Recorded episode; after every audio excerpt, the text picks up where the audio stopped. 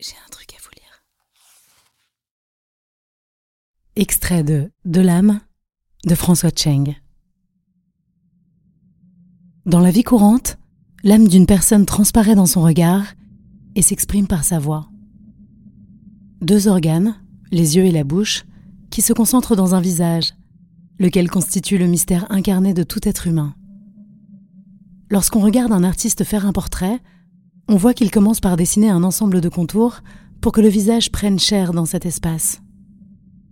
Vient le moment magique où, au moyen de quelques traits, il fait apparaître les yeux.